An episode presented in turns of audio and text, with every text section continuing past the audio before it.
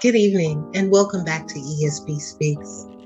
As usual, I am so grateful and so honored that you have chosen to return. I'm just happy, happy to be here dispersing the information yet again.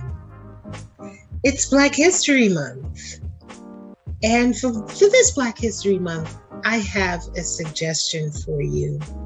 You got four weekends in the month. Why not take the little ones and teach them something about the history? I mean, really take them out on an excursion and touch something that's in the Black history realm in our Black communities and let them learn and enjoy.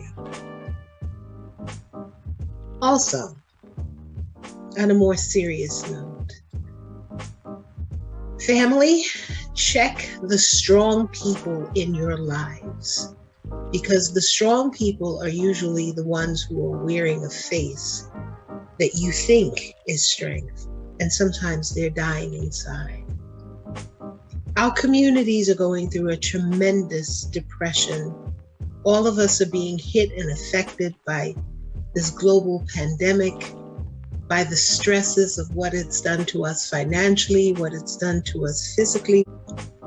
And it's it's all been a little much, and people are not talking. In most of my shows, I do always touch on the fact that as a community, we shy away from getting help, or psychological help to be more specific. But with this latest death of Miss U S A, Um, I'm not going to pretend to know what her story was, but these young people, sometimes it's just a question of them having someone to reach out to so they don't feel alone. So for those of you who are in need of the service, I'm going to put the number right here. That is a national hotline that you will always know that there's someone there you can reach out to. And for those of you who have access to my social media, I'm always here if you need to talk. Just reach out and we'll find, if I can't help you, we will find a resource that can help you. And on a lighter note, this week, um, I got word, finally, our new product line is almost done. So yay, in a moment, you're going to be able to have Speaks wear. I don't know, we're going to show a couple of samples. You'll be able to have Speaks wear and um, support E S P. A lot of you have asked me, when are you going to do a t-shirt? When are you going to do? Well, we've done a whole line of stuff. We've done sports stuff. We've done t-shirts. We've done hats. We've done mugs.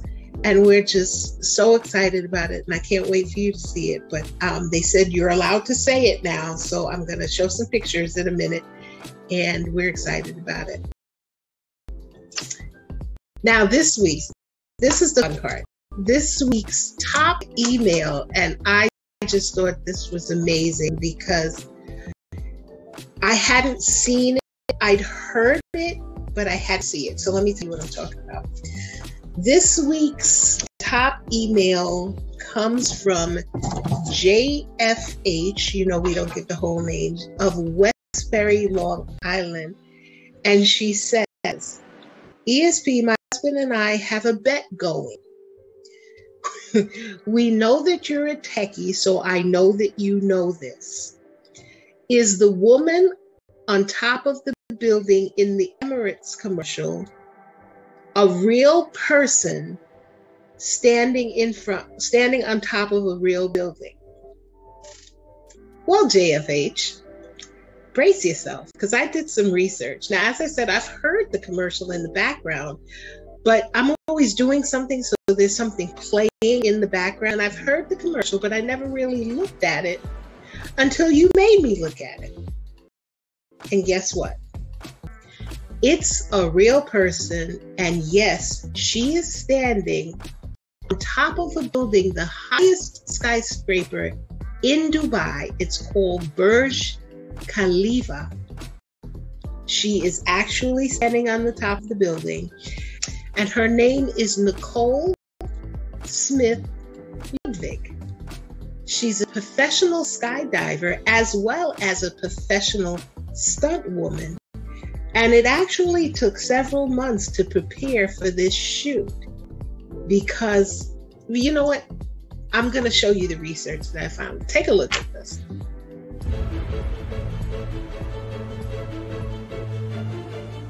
Hi, Mom. I'm on top of the world.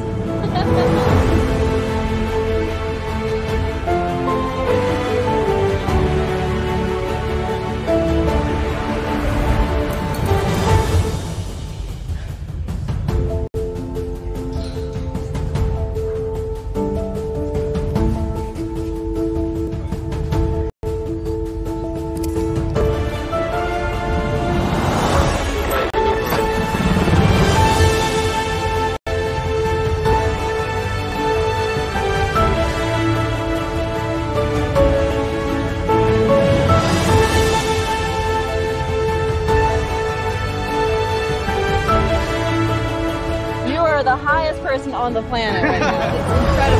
It's incredible. So thank you so much for your email, and thanks for writing in. And all of the emails, keep them coming, because you know what, we're picking one, at least one a month, hopefully one every show, that we can, you know, read on air and let you know that we're connecting with you. And do tell me who won the bet.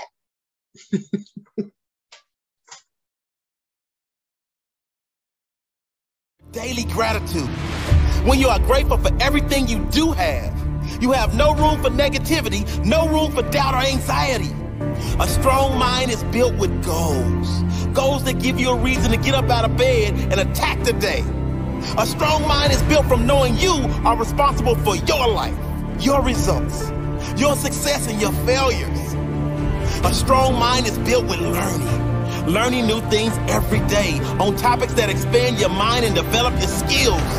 Growth is the key to life. If you are growing and challenging yourself every day, you'll lead a happy life. If you're not, you will suffer. The mind is like a muscle. It gets stronger when you embrace challenges, when you push it to its limits, when you learn what works and apply that to your life. A strong mind is one that surrounds itself with the right people. A strong mind does not let opinions alter its course in life. It follows its own path no matter what. A strong mind is one that visualizes success and is prepared to work to make that picture come to life. A strong mind does not let fear get in the way of success. Strong mind, strong life.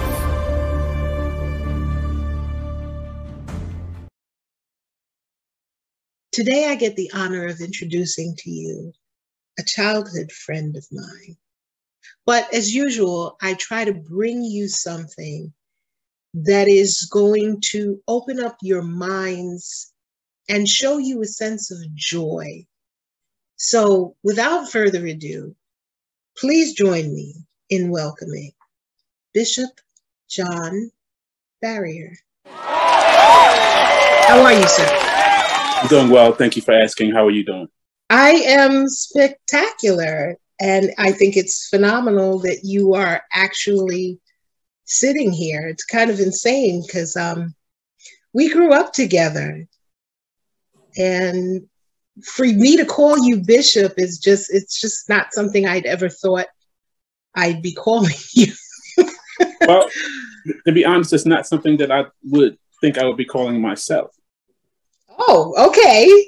Well, let's let's go. Let's start with that. Let's talk about that journey, because um, we definitely, from the conversations that we have had, we have definitely been on a journey here, the, a baptismal of blood, if you will, on so many levels. First of all, your your clergyship, that in itself is a baptismal, but. Let, let's go back a little bit. Let's go back to how you were raised, where you were raised. Tell, tell them about you. Tell the family about you. Well, as you already know, my name is Bishop John R. Barrier. I am from East Elmhurst, New York. I represent New York wherever I go. I had to make that perfectly clear. um, my journey is, is, is really something that I had to think about when we discussed it, because from where I was into where I am, going from uh, insecure, who I felt was an ugly little kid, to be quirky and nerdy, to be me that I am right now, mm-hmm. is a journey within itself. But I realized that my plan for myself was not my plan. God's plan for me was his plan. And so I look back and all the things that happened and all the things that transpired that made me who I am today, and the ability to accept who I am. Like, yes, uh, um, I'm a bishop. I, I often say, if we had to introduce ourselves and tell the truth about ourselves. So this is how it would look to me. Hello, my name is John. I'm a liar. I've cheated. I've stole. I've sold drugs. I, I, I've done some things that I'm not pleased about. But through the grace of God, there go I. See, I realized that when I say those things, nobody wants to really tell the truth on themselves. But I'm comfortable in telling the truth on myself because that's what made me who I am today. But in that, God still saw fit to use me, right? Um, brought me out of my sin. Am I perfect? No. Do I always ride the straight and narrow? No, I do not. I, I, we are followers of Christ. And so being a follower of Christ means that you got to keep going. You just can't stop. You can't stay. And by the keep going, that means that when rough things come, that's when you're supposed to call on.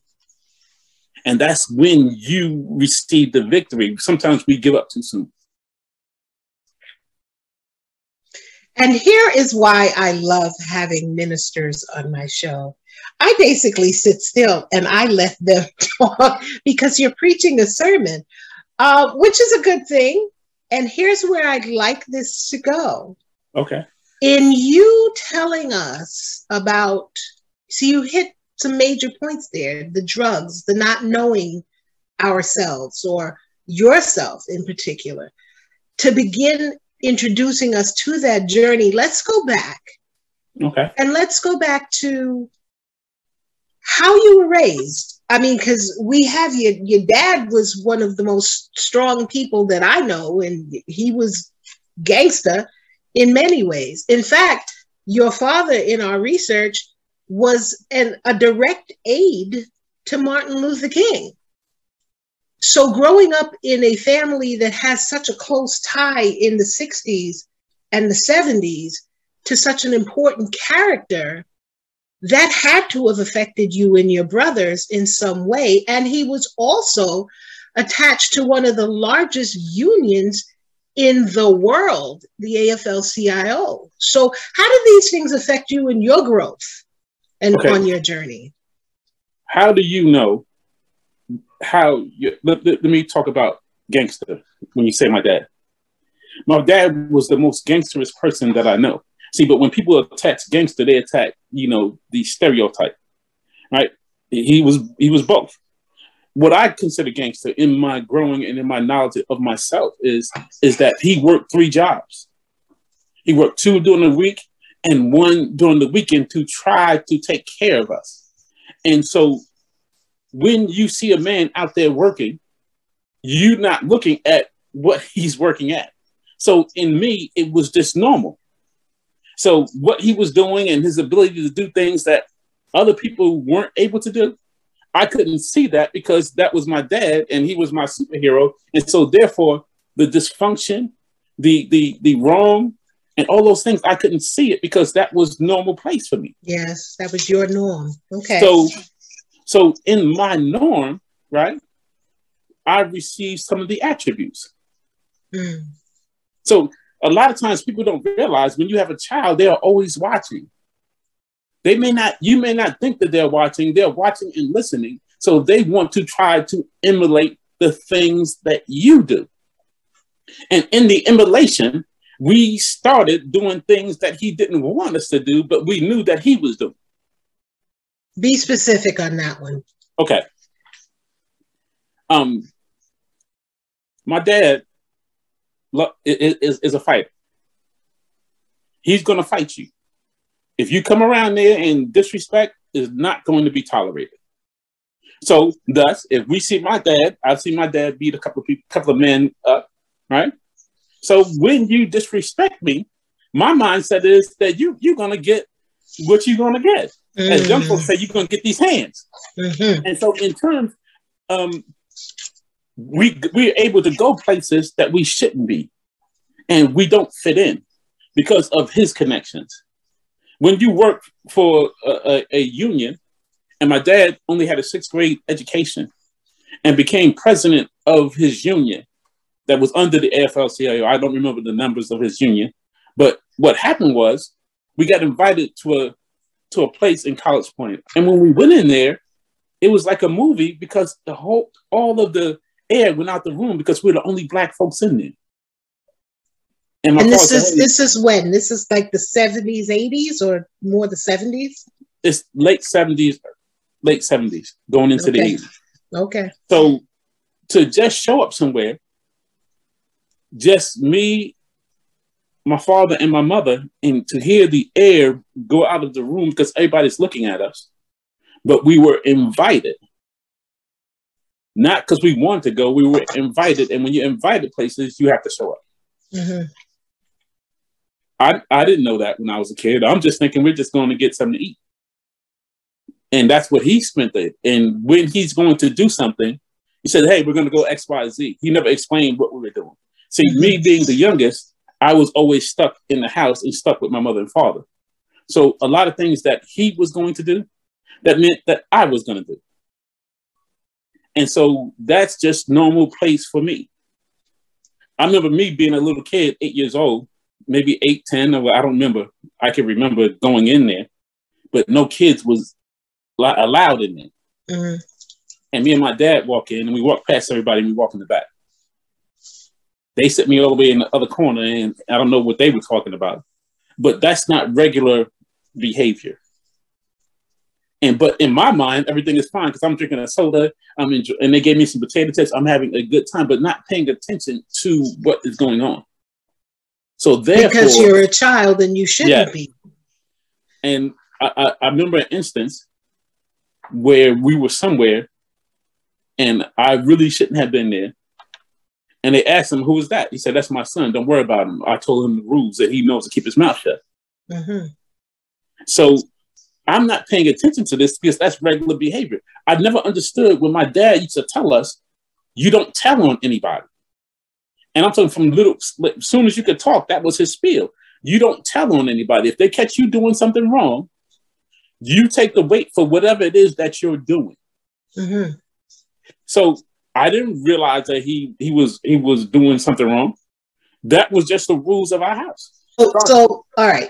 Bishop, let, let's bring your mother into, because we, we get the, the influence, the heavy influence of the father, okay. which again, at that time period, there were fathers in the house, especially in the black middle class neighborhoods. Um, what about your mom? Because your mother was a highly educated, multi-degree woman. How was her role in all of this, especially with the things that you're saying were going on? So my mother, my father paid for my mother to go to school. My mother was already going to school, but she didn't finish. When she met my father, they got married. And then my dad worked and paid her, paid into her going to school. But my mom, I believe that she felt like she was a prisoner in our own home because three, three men and one, one lady. And we, you know, we're, we're, we're tearing up my father's house. My mother never beat us. She never, that was reserved for my dad, mm. right? Because he was the head, and it takes a man to make a man, so they say. Also, you know, with education, and you're married to somebody that has a sixth grade education, you may want to put them in a lower bracket. But what my dad lacked in education, he had plenty of common sense. Okay, wait, and, hold on. Let's go back. You wouldn't want to put them in a lower bracket. Explain that. Just because you have education doesn't mean that you're above anybody. Because okay. what my dad lacked in formal education, he made up in smarts and intelligence. And he never, I've never seen my dad down anybody. Mm-hmm. And he let my mother know in no way, shape or form that you were smarter or more intelligent than me. And he showed it on a daily basis. And his exact words were to her is, you continuously think that you're better than me that you, because you have education, right? He said, but you can't even spell donuts after all this education that you have. So what do you call yourself teaching these children? So it's amazing how you elevate yourself, but somebody lower than you can always bring you down. And oh dear. Yeah. All right. Um, Bishop.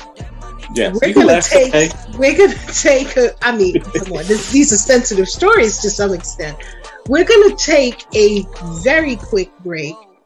Okay. For identification of our sponsors. And uh, when we come back, family, we're going to talk about his relationships in the family growing up and the relationships with his brothers. Stick with us. We'll be back in a moment. This is E S P Speaks, and we're talking to Bishop John Barrier. We'll be back in a second.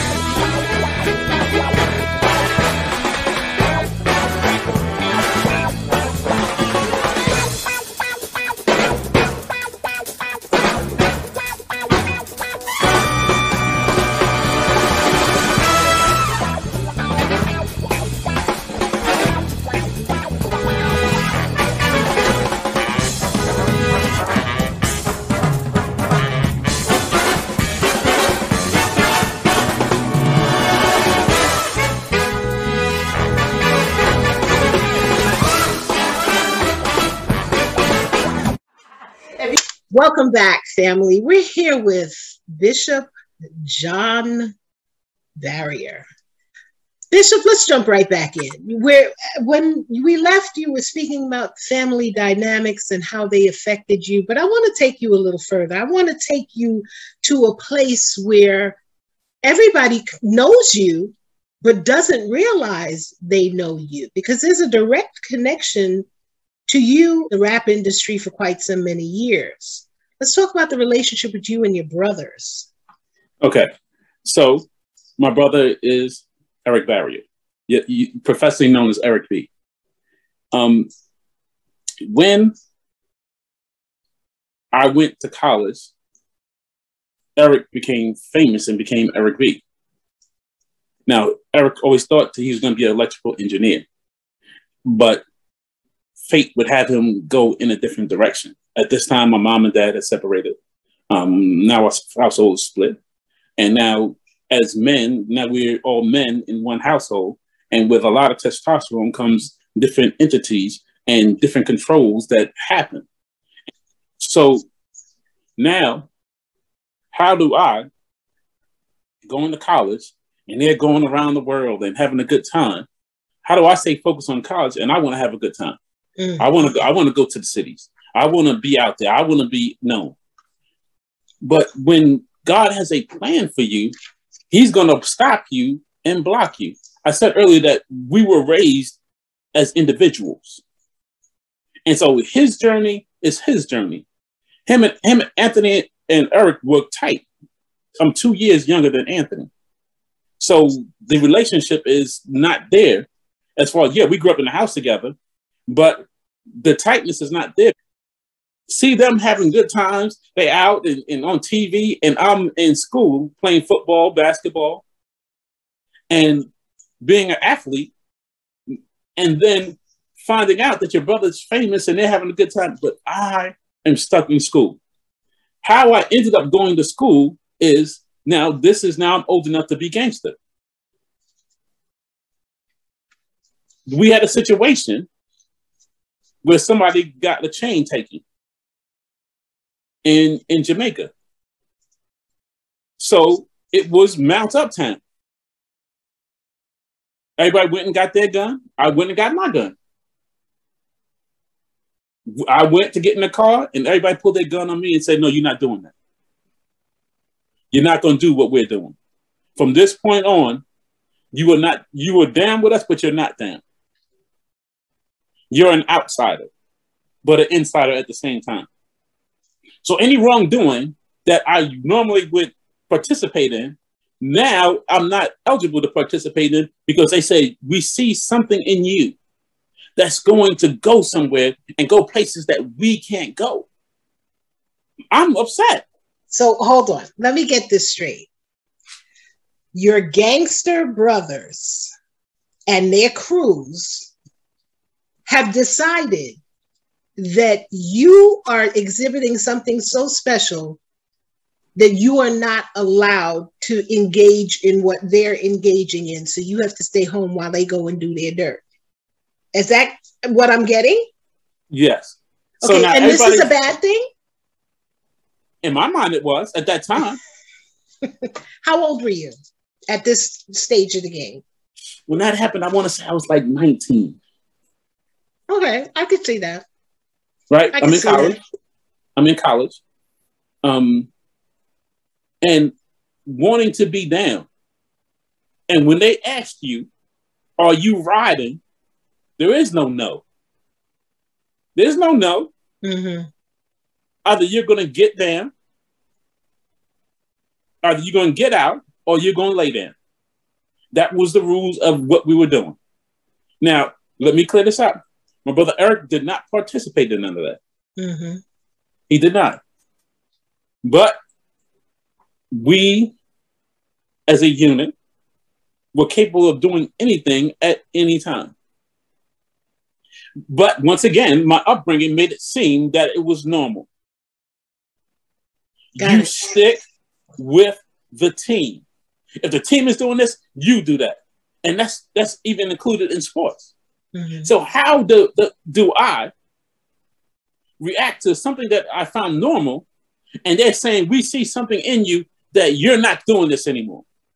So went back to school, right? Now I'm crushed because now I'm I'm not down anymore. Right? So now I end up in Atlanta.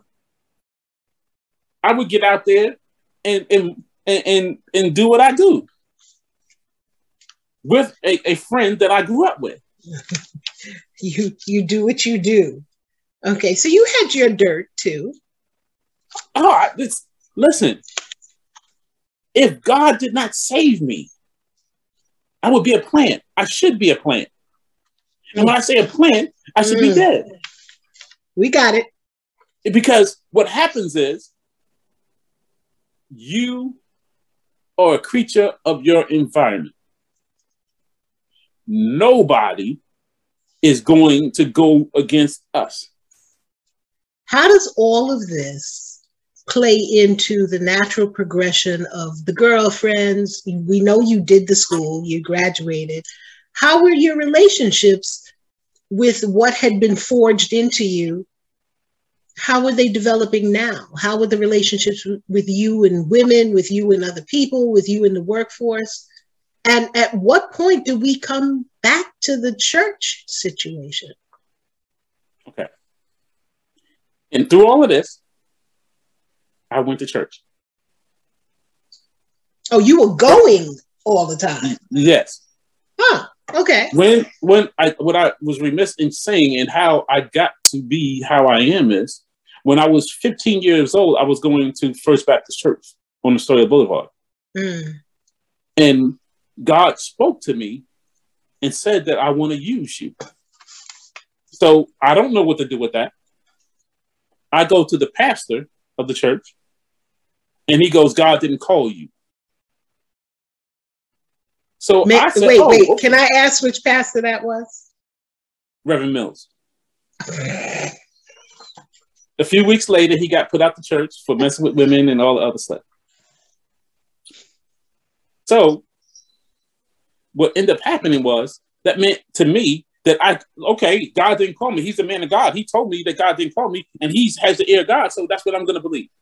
Mm. And then how do you, as a pretty much savage, have a relationship with young girls that are also trying to find their way. And remember, I said I thought I was ugly. I was very quirky and nerdy. So, and I didn't have the shell-toe Adidas and, and the Lee jeans at that time and the, and the Kango hat, right? So I had to come into this. So when I went to college, right, and I was working on my own because at thirteen, my dad said, I'm not giving you anything else. You have to earn everything that you get. That's what men do. So couple that with now we're savages telling, being told on two fronts at home, you're a man now. And then when you go go into church, because that's where I felt God wanted me, and the man of God says, no, you're not called by God. Wow. So where is it that I come in? Because now when you say I'm not called by, by God, that means that it's open season. Now I've been failed on certain fronts. My mom left my dad, mm-hmm. right? I see my dad, I've never seen him cry before, and state how much he loved my mother, mm. right? I loved her, and this is how she do me. She packed her stuff and left. So now, once again, now I'm experiencing the failure. I'm experiencing the hurt. And how do you deal with that as a young man? The young man, oh, no, nah, I'm going to get me a couple of women now. I'm going to show you. I'm going to demonstrate the behaviors of what was in our minds being a man. Mm. So now let's take it, uh, let me take it a step further because we're going to speak on this. What black men have to realize is when they brought us here, they would send us in to women to get them pregnant. And so you are, your behavior is you're going to mess with a whole bunch of women, not because you want to, but that's what it happens. So that is technically inbred in you because in Africa, if you had the money in some places, not all places, you could have more than one wife. And so you're telling us that something that's inbred, and then as soon as trauma hits and all your boys are telling you, I don't know why you with one chick, I got three and four, and you could do the same thing. They're not going to know. And so now not realizing that we are tearing down at an early age, the family structure. Mm-hmm. You think? I I'm gonna answer the question. To bring you to a place where, what was the aha moment? You you spoke about going into the church feeling like you belonged there, mm-hmm. and then being told by the clergy that you didn't, but he actually didn't either. So obviously God was still speaking to you on this path because something kept you on the path. So what is the aha moment when you say, you know what? I belong here. I'm going to be here. And everything that has happened is a culmination of where I am right now. What is that moment? And how do we get to the United Methodist training that we have? How do we okay. become a bishop? Okay, I lost my dad. I, I watched him deteriorate. And for him telling me that he didn't want to live anymore. Hmm. He just started really getting back, getting into church. And we had a big blowout argument when he said that he didn't want to live anymore. I told him that he lied to me because he was my Superman. And you told me as long as I had breath in me that I would, I, I could make it. I could live. And I could point and know that God is working on me. Two weeks later, he died. If two weeks. So now, me being who I was at that point, and somebody was dying every other day, to hear he, he died, I couldn't cry.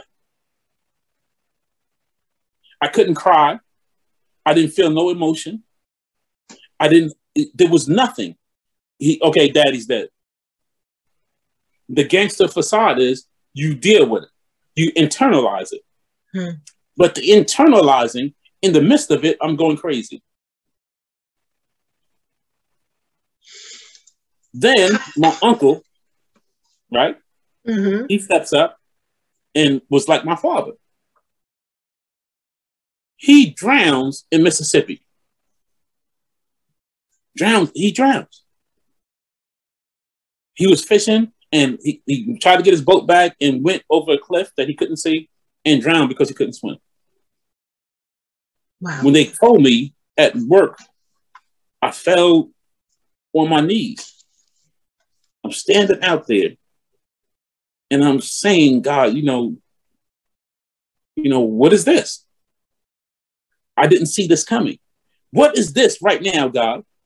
What is this that you're doing to me? The internalization. And I end up going to a church. And that preacher was poking me in my head, and everything that he said, it was just like he just kept poking me, poking me, poking me, poking me. Uh, we're talking physical or literal poking? Literal, literal. Okay. No, no, no, that, that, that wouldn't happen. Because, you know, you did say you were down south. It could have been physical, but no, ahead. no, that would have went too bad. I began to cry like I was a five-year-old. And so at that moment, God said to me, he said, I had to break you all the way down. Mm. All the way down. Because I could use you, but I couldn't use you in the state that you were in. So I brought you to through being ugly. I brought you through your parents not getting along in dysfunction. I brought you through being shot at in Atlanta. I brought you through all of these things because I need you and I could use you, even though you can't see that I could use you. Because I'm the dirtiest thing in sight. Yeah. And now you're saying, God, I could use you. I end up coming to Maryland. And I went, we were going on a cruise. We went on the cruise and came back. Before I went on the cruise, I went to church. Church is a focal point, always been a focal point of my life. We, uh, the Reverend Doctor Eddie Smith, who, who is my pastor. So what ended up happening was he was in the pulpit and he said, some of y'all are called by God, but y'all not going to answer. He went to take a step into back up to his pulpit. He stepped on that first step and turned around because I said, God, you know, you said you're going to use me. What about me? As soon as I said that, he turned around and said, I want you in the pulpit next Sunday. Mm. You think I went in that pulpit? No, ma'am, I did not. For three Sundays, I was disobedient because I didn't feel like I was worthy. I didn't feel that God told me he could use me, but I thought he was going to use me to talk to some young kids in the street or something like that. So you basically so, wanted him to use you in the way that you wanted to be used, not as how he wanted to use you. Isn't that always the plan? Uh, okay. So... Let, let me let me interject here. Let, let me ask you this. Once again, you've given us a, a journey pattern because yes. these are all, all of these things are baptismals. Yes. All of them are going through something to come out and be something else. Yes. That is what a baptismal is. And that's what a lot of folks don't understand. They mm-hmm. think it's just religious. We go through baptismals every week and don't understand the significance and why we have to do so. What are we telling the young men with regard to your journey? What are we telling the young men today that are watching this show about holding on, sticking to, and following the plan? What are we saying to them in looking at your journey? The, the Bible says that I know the plans that I have for you, not to do evil, but to prosper you. See, God is telling you that he has a plan for you. See, but we are so influenced about we want the gold chain, we want the money, we want the women, we want to sip syrup and lean or whatever y'all call it.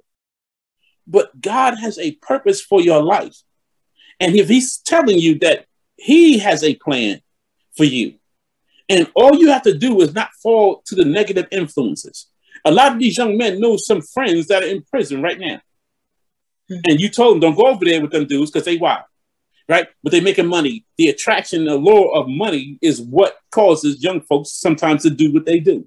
They're wanting to feel apart because their family is broken, because there's no father in the home. And they don't want to listen to their mother because their mother is, is going off because you're staying out all night. And you are trying to figure a way out when you don't think that there's a way. But when you link yourself into God, when God speaks to you, you're thinking, ah, that sounds crazy. But what God does is he says something crazy to confound the wise. Your journey is your journey because God is going to have you somewhere looking and saying, how did I get here? I'm talking, I'm talking about myself, and I'm speaking to you. How can a guy that had a journey where everything could have ended in one day, but God continuously brought him out because he told him that he called him, but I had to go through some things. The Bible says after you've suffered a while and after you prayed a while, then you're ready. So you're in the oven. God is cooking you and basting you and preparing you for something greater. And you have to be prepared to accept it because you hear God's voice, but you don't know it's God because you want to ignore it because it sounded so square. In this day and age where having to get up on Sunday morning and go to Sunday school and go to church with the family and the lack of family dinners and the lack of the family unit, all are present. How do you believe that the, that the young people, the young men, young women of today, and when I say young people, I'm talking about anyone fifty and under, anyone fifty-five and under. How about just people in general? Do you think that they can really hear God's voice right now? Do you think that they're even believing in God, a higher being, someone above them?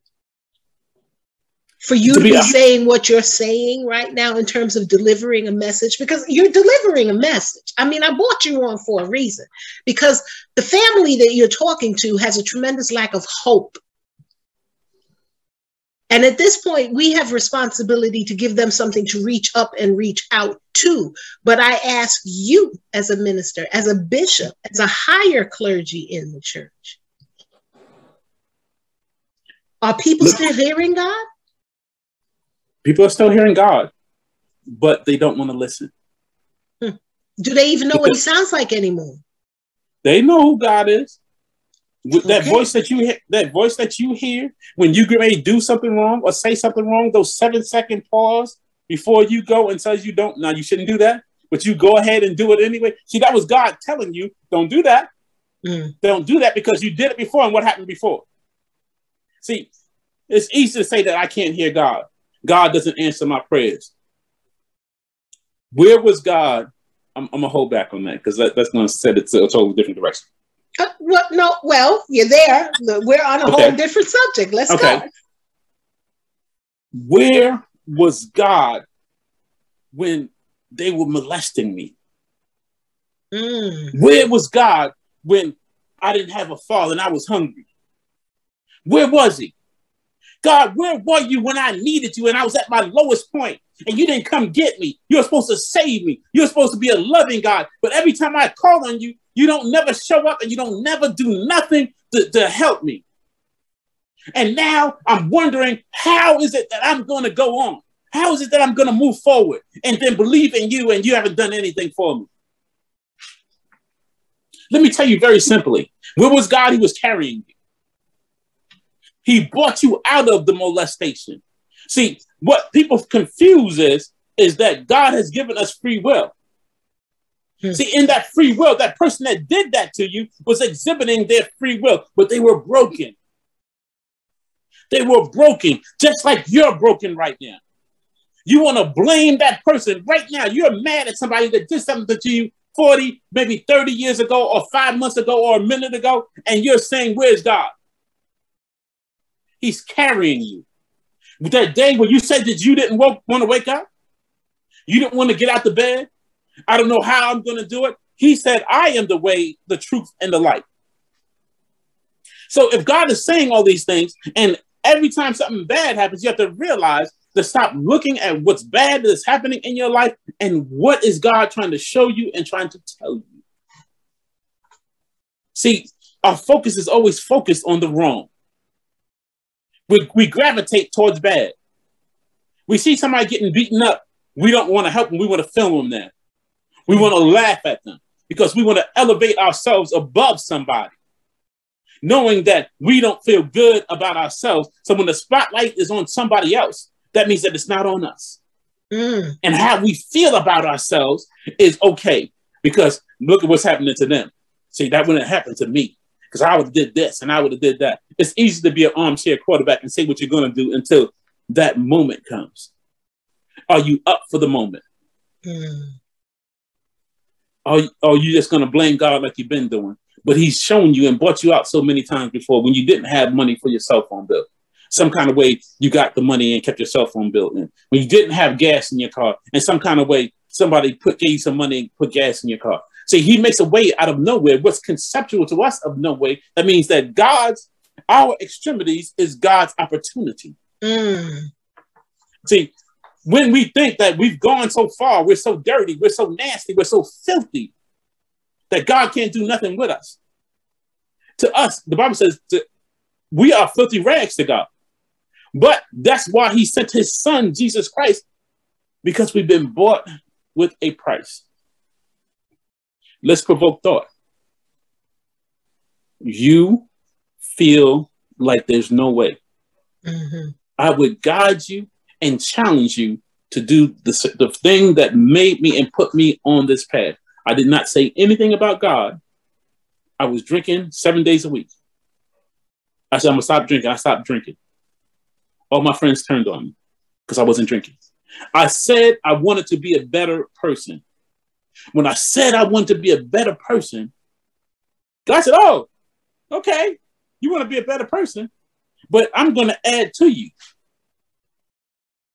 Oh, that calling I told you at fifteen, that grace and mercy that I've been extending to you, that bill is now due. When I'm crying in that church and I didn't have any direction, I didn't have a way. And he says, now I could use you. I'm broken. I'm busted. I'm disgusted. I'm forcing myself to be homeless when I didn't have to force myself to be homeless. My mental state was gone. But I ended up at church and God spoke directly through the preacher to me. And he said, I'm going to use you. I'm going to show you. And he's showing me who he is. Here I am. Did I want to give up? Yes. Did I want to turn around and go back to my old ways? Yes. But how can I give up on somebody that never gave up on me? Well, how? See, it's a rhetorical question because you think that today just might be your last day. See, because somebody watching is thinking about killing themselves. You think that today is going to be the last day. Let me guide you to something. You, you, you ain't never died before. And so why die when God has given you life? If you're at the end of your rope, hold on and tie a knot in it. Help is on the way. You tell God about it. See, people want to give God a soliloquy. Father up on high. I want you. I need you. I, it's not, don't take all that. Don't take all of that. You're in emergency. Less is more. God, I need you right now. I need you right now. You said that you would never leave me nor forsake me. I need you right now. Call him on his word. I dare you to call him on his word. The thing that we as young men and men in general have to realize, you need God in all situations. Every situation, you need God. You might want to detract him. You might want to say, well, I don't need him. Every time I forgot about God, and I'm a whole bishop, I'm thinking I'm I'm something. God comes in and says, hey, hey, uh, Take that. And I'm looking like, okay, God, what, what, what was that? Remember me? One that you said that you were going to serve, you were going to follow? Yeah, me. That grace and mercy that I extended to you as a Christ. And I don't never think that I will be able to pay it, but I continuously try to push forward and strive towards the mark, because as much wrong as I've done, it has a cost and has a consequence. But just like all of us, the Bible says you're going to scarcely get in. Don't be sitting here thinking there's no hell. I want you. Don't, don't think that, because the devil is real. He shows up every day and shows up in people that are right around you to keep you in bondage and keep you believing that there's no God and keep you in what happened to your family is going to happen to me. And it's called the interdimensional curse, and somebody's going to have to break it. And that somebody has to be you. You are a leader. You're going to be victorious. And the only thing you have to do is start sending God some email. All right, Bishop. So you managed to get me from point A to point Z. And I guess now we have asked the que- answered the question as to how you have become Bishop John Barrier. I didn't intend for you to give a whole sermon, but you know what?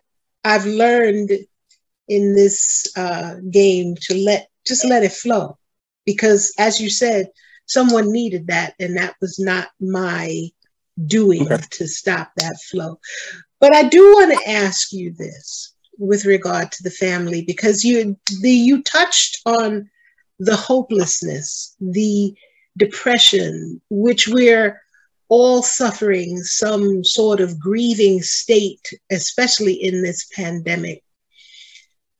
Is there any final word? Because we do have to tie this journey up, unless there's something else you want to add. Is there any final word that you want to give to the family in terms of everything that's happening current day? Do you realize that what's going on, this COVID nineteen, is what would be considered a plague? Mm. This is not just a happenstance. See, what happened was, if it's industrialized or whatever, I don't know. I can't say if it is or it isn't. But what happens is now, God has shut the whole world in. He has instilled a fear of something that we cannot see, but we see the end result of it. And you're asking yourself, how is it that I stayed in the house and I still got COVID? Have you ever considered that God is saying this, like you got COVID, but maybe it, what I was trying to give you was Christ? Let me say it one more time. You got COVID and you stayed in the house. Have you ever considered what God was really trying to get, do is get your attention and give you Christ? See, we also don't want to say that this is a plague. We've heard, everybody that's read the Bible has heard about the plague and, and how they washed the bloodstained banner across the door and, and, and the plague passed over. See, but the plague is hitting everybody. This is not just a United States thing. This is a global, they call it a pandemic because they don't want to say plague, because when you say plague, that means that it's biblical. Mm. So why is God allowing this to happen? Because now God says, I have to get your attention because y'all going too far. You're disrespecting your mother and your father. You out there twerking. You got your pants hanging off your behind. You you you saying and doing any other any old thing that you want. And then when you get punched in the mouth, somebody watches you and filming you get punched in the mouth. We're getting killed at epic proportions. And the minute that the police kill somebody, you want to be upset about that. But what about Pookie and Nuck Nuck that just shot somebody on the corner that you act like they're your hero? See, God is not pleased with how this world is going. But the minute you realize that God said, I got to put y'all on a timeout. I got to put y'all on punishment. because I want you to be saved. The Bible says that I will not end this world until everyone has an opportunity to know about me. This right now is your opportunity to gravitate towards God. I'm not saying that you have to be a Christian. I'm not saying that you have to be a Muslim. I'm not saying that I'm trying to pick your religion for you. But what I have to tell you is, is that you have to choose something. And if you're not choosing something, you're going to continue to get what you've been getting. I know somebody that can give you something beyond checks. I know somebody that's changed my life, where I could have been a plant or in prison for a lifetime sentence, the way my life was going. Yes, I had a mother. Yes, I had a father. But the way I was taught was you do what you have to do to survive. So in my teaching of doing what I had to do, I had to realize that I needed to put God in my midst. And the minute I accepted that God needed to be in my midst, everything started to turn around. Everything started to work for my good. I don't fall down, I fall up.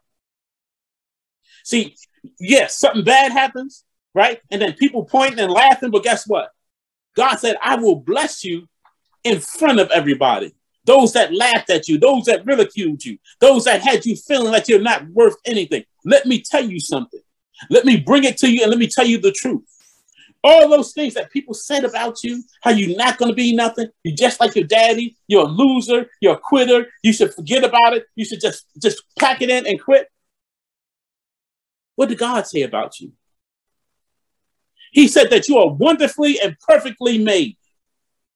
He said that you are the head and not the tail. You are a lender, not a borrower. And the only thing God is asking you to do is give him some praise. Have some conversations with him. And see, when you start having conversations with God, when you start saying, hey, God, excuse me, hey, God, what do you think about this? He's going to open that door for you. He's going to show you the way. I've said earlier, he is the way, the truth, and the light. That light that's in your mind, that, that, that vision that you have for yourself, you should believe that vision. But the mistake that we are making as people are we keep listening to what people say, and they don't have the power, or they don't have the heaven or hell to put you in. And when they tell you what you're not, and you tell them your idea, and, and they say, that's not going to work. That sounds stupid. And then you give up. You say, well, they told me it's not going to work. They told me that's stupid. Guess what happens? A few weeks later, or a few months later, or a few years later, you see somebody that had the same idea that you had, but they didn't listen to the people. Start calling people and start praying to God. If God has given you a dream and God has given you a vision, it's going to be something that you do so easily that doesn't feel like work. Mm. Trust God. He will not lie to you. God is not a man that he could lie, or even the Son of Man that he should repent. So I'm saying to you, in a nutshell and in conclusion, you've tried everything else. Won't you give God another shot? Won't you give him another opportunity to come in? Speak in power and call God at his word. He said that I know the plans that I have for you, not to do evil towards you, but to do what? To prosper you. I'll buy that every day of the week because I've seen them do it. But let me give you one last thing, and then I'm gone. You say, well, I, somebody's saying, well, I get some of the blessings from God, but I don't get the complete blessing from God. Let me tell you why. First of all, some of us act as our representatives. Our representative is somebody that we're really not, but we use them to block the pain that we felt. So God is blessing the representative because that's who he say you are. But you're getting some of your blessings, but not the complete blessing because you didn't do the one thing that God has instructed us to do to receive a full blessing. Forgive others as the Father in heaven has forgiven you. Mm. And that is the anchor around all of our necks. Mine too. I am not exempt. Learn to forgive and keep it. Move it. And there you have it, family. Bishop. Yes. Wow. Okay. This, this went in a whole other direction, but it's all good. It's all good.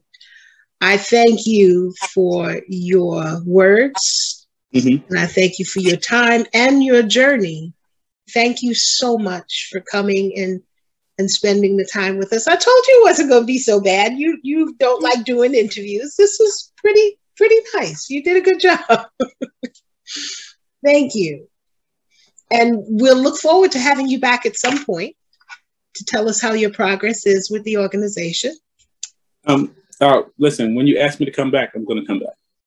Because okay. I'm sure that there's more that you needed me to say and more to me than I didn't have the opportunity to say, but that would have been like a five hour thing. Well, exactly. Everything in its time. But yeah. In the meantime, family, we appreciate you being here as well. Thank you so much for being not just ordinary, but extraordinary.